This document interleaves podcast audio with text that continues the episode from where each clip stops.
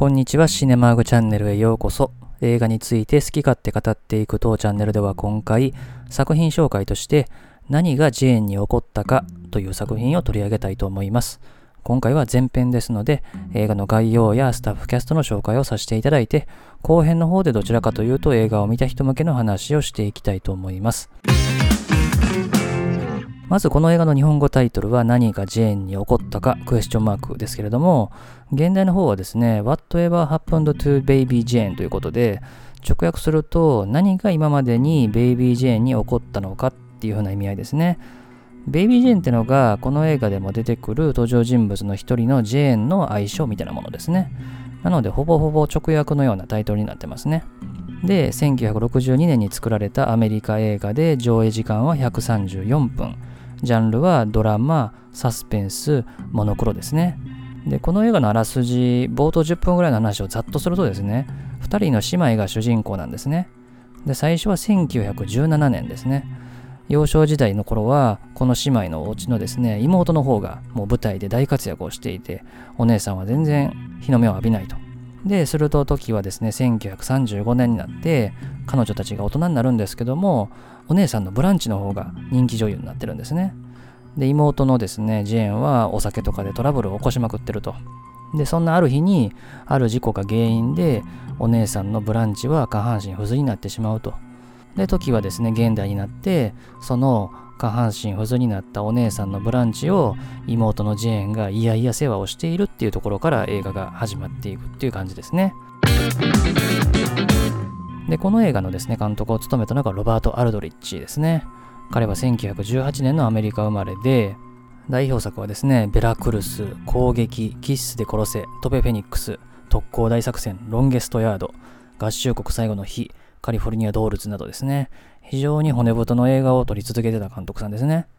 で、主人公の姉妹のうちのお姉さんの方ですね、ブランチを演じたのがジョーン・クロフォードですね。彼女は1904年のアメリカ生まれで、グランドホテル、それからミルドレッド・ピアーズという映画でアカデミー賞の主演女優賞を受賞、まあ、それから大佐人などに出演をしたですね。まあ、特に1930年代頃にですね、もう大活躍された女優さんですね。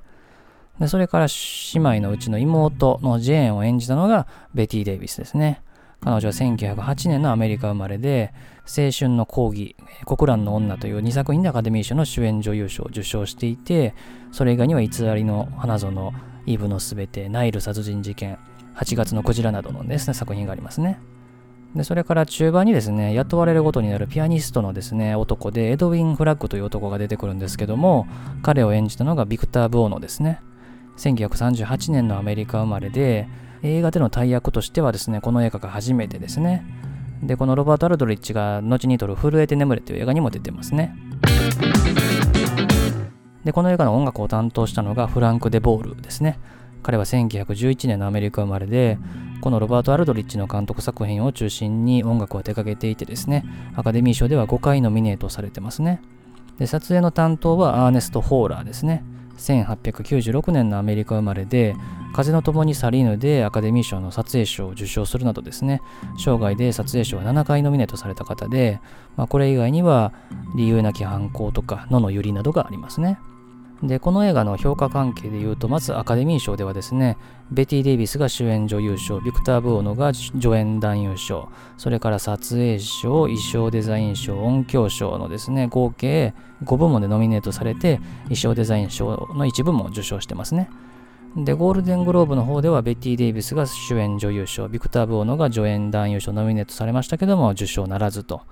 それから国際映画祭で言うと、カンヌ国際映画祭で、えパルムドールにノミネートされましたけれども、こちらも受賞はならなかったということで、特にベティ・デイビスとかビクター・ボーノの演技とかね、まあ、この辺りが評価されている作品かなというところですね。